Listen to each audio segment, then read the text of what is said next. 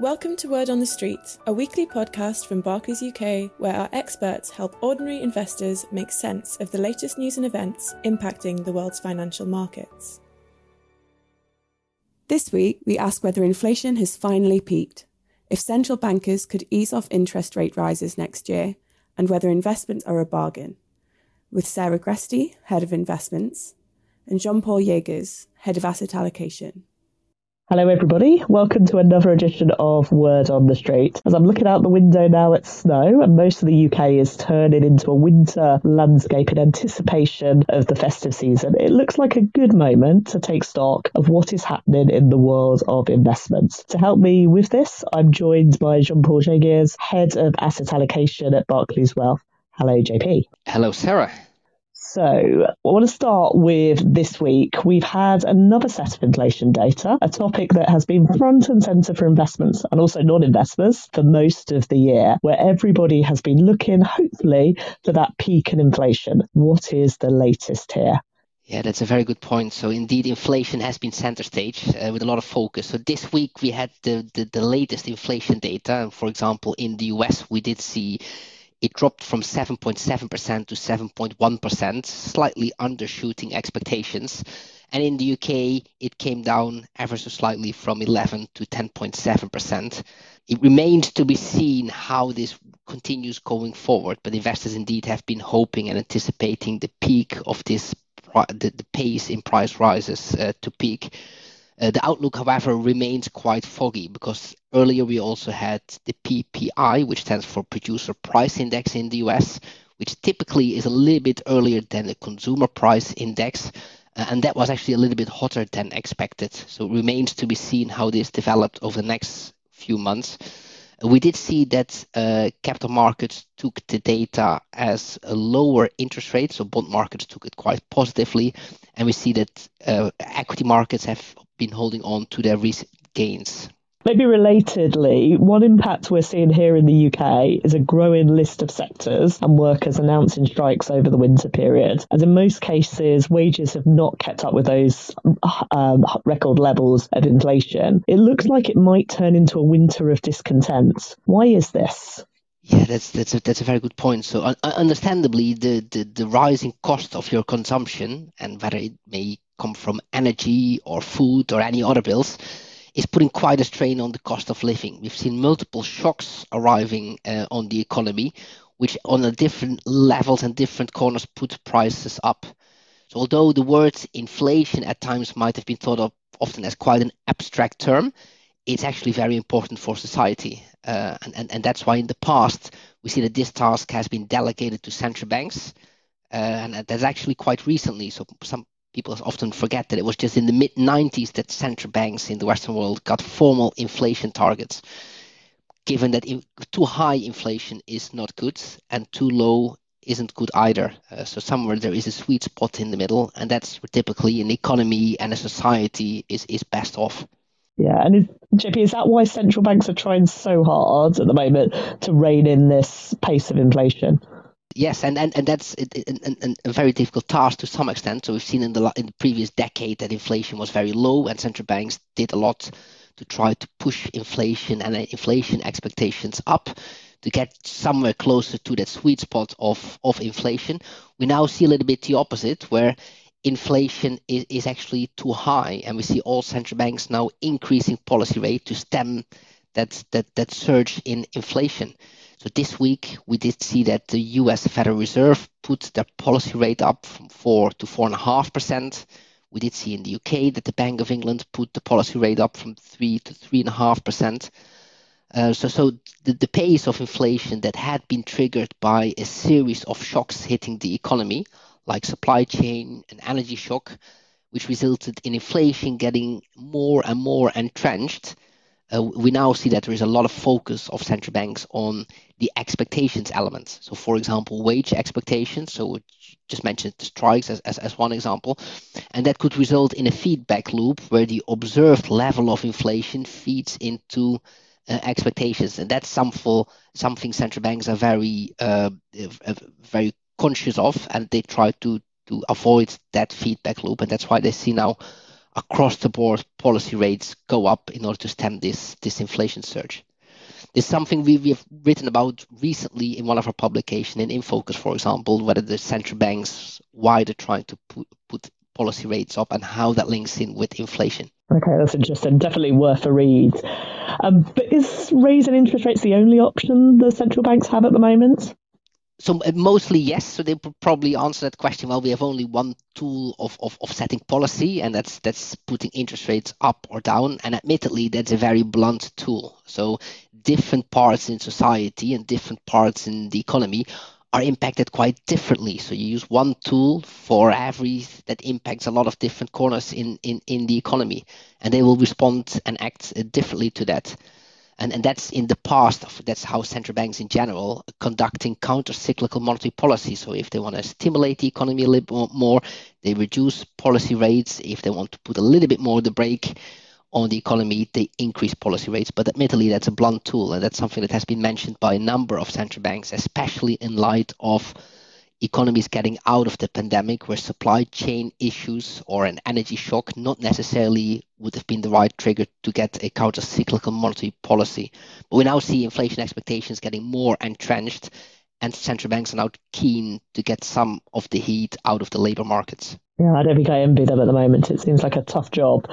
Um, the other thing I wanted to ask you about is this year we've seen a lot of capital markets decline in price, maybe as a way of adjusting to this higher interest rate environment and the inflation that we're seeing. Whether you've invested in stocks, emerging markets, govies, or credit, it all seems to have gone down in value, maybe with the one exception being commodities. Um, so, JP, is now a good time to start or add to your investment pot? Oh, that's a good question. That's uh, it's an odd question. Since, yeah, we've seen since uh, yeah, arguably given given the magnitude of price adjustments we've seen since somewhere in 2021, we've seen most capital markets, as you say, decline in, in, in value and they have become cheaper and some even cheap. The unusual bit here is that we've seen nearly all assets come down in value. This is quite unusual. Typically, historically, you would have seen that either if you get into recession that equities do poorly but bonds do quite well or you see some assets that behave quite differently to different shocks. Uh, given a lot of assets had been conditioned on a very low interest rate and a very low inflation environment we now see in the adjustment to this this higher interest rates and higher inflation environment all assets uh, go down in value and and this is uh, you have to go back quite far in history to see some parallels where this would happen if you have a well diversified multi-asset uh, portfolio. So to some extent, you could argue, given it's so unusual that all assets go down in value at the same time, uh, this potentially creates some opportunities as well. Because once you see a bounce, it may be quite likely that all assets uh, will will bounce uh, at the same time as well. So in that sense, your in jargon we'd say the correlation, how they move together, different assets, is now quite unusual. And once inflation subsides, or at least the concerns around the, the, the surge of inflation subsides, that potentially provides an opportunity, especially in multi-asset, given it's so unusual that all assets go down in value. Wow. Okay, that's really interesting. I'm looking forward to seeing if that occurs as well. That would be great. No guarantees here. well, I'm going to move on and maybe ask you a little bit more around 2023. Do you think it's going to be a very different year from 2022 for these capital markets? Ooh, I wish I wish I knew. Uh, it's so we do our best to unpick developments we see in the macro landscape as a team, but we all know we know actually very little about the future. And this this this is also complicated by the fact that capital markets price in, in, in, in other words, anticipate what will happen next. So expectations are embedded in, in market prices. There's essentially you need to have information or a view that's not yet picked up by the investment community. Clearly, a crucial focus this year has been on inflation, and at the beginning uh, the podcast, what we mentioned on is there are different dynamics going on. So we see that inflation, yes, it's it's slowing a little bit, but we're not in the clear yet.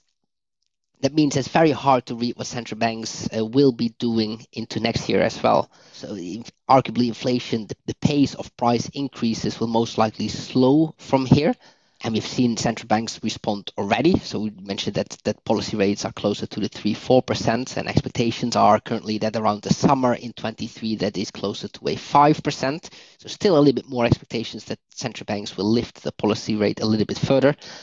But it remains a very, yeah, very cloudy outlook on how the dynamics between inflation, central banks, and capital markets will unfold in the next six six to 12 months. I can make two observations. So one of it is, is so far this year, investors have been underestimating the strength of recent trends. So the peak in inflation has been yeah, has been forecasted many times. And and we also noticed that events will come and go. And and, and a few years ago, who had thought about a global pandemic, a war on the European doorstep, double digit inflation concerns, just a few years ago, none of these were any concerns of, of investors. This investing essentially is a matter of getting invested and picking up the risk premium over time as a reward of carrying the investment risk. So the longer you hold a diversified investment portfolio, the more likely it is that you average out something that's closer to your average return expectations over time. So if I understand you correctly, you're saying it's impossible to call the winners and losers consistently? Uh, that's why it's important to get invested with diversification in mind. This, if you spread your investments across different assets or products or combining them in such a way that's appropriate for your risk tolerance, that's probably your best starting point. Calling the winners and losers consistently is, is near impossible because you probably need to do that on a very consistent basis. Uh, already we see that if you combine different assets and build investment portfolio, this by itself is not necessarily an easy task. In assets, it requires you to have some sense of risk management. So how do different assets interact and behave in a portfolio if you put them together? You'll need to have some sense of portfolio optimization. So how do I trade off risk and reward, for example? And finally, you need to come up with some expectations. So for example, return expectations for investing in those different assets and, and that's why we have an extensive process and team just looking at that uh, how to combine those different assets and build investment portfolio in such a way that it is appropriate as strategic asset allocation for clients. I also wanted to pick up on something you said earlier when you spoke about inflation and what central banks are doing and how this is now the main focus for capital markets. So, what I'm interested in is this what you and the team are also using for your main investment decisions at the moment? Um, it's something we closely track, uh, but it's important to realize when we build uh, investment portfolios that for the strategic asset allocation, so that's the proportions of different assets in your investment portfolio, all the expectations that go in that mix of how we combine those assets uh, should be long term. So there will be a long term expectation of equity market returns. There will be long-term expectation of inflation. So that will be more the structural expectations over a strategic time horizon that goes into that process. Uh, however, we do make tilts in those portfolios, and that's more based to adapt to the economic and inflation backdrop we observe. Uh, and here we do, of course, take that information into account. So here we do see what's happening in inflation, how central banks are responding, and we will make small tilts in those asset class weights to capture those swings in, in, in, in capital markets. Here, for example, we have been a little bit more government bonds in portfolios than we would strategically have, as we feel the likelihood of longer term interest rates drifting lower from here has increased. So those those bits of how you adapt the portfolio given the inflation and economic backdrop is something we do more in the tilts, uh, Uh, in how the strategic composition of the portfolio look like that's much more longer term expectations. So thank you, JP. That that seems to make sense, and it's interesting to see how everything comes together. Thank you so much for joining us today, JP, and thank you for all our listeners. We look forward to speaking to you again for another Word on the Street. All investments can fall as well as rise in value, and their past performance is not a reliable indicator of future performance. This podcast is not a personal investment recommendation.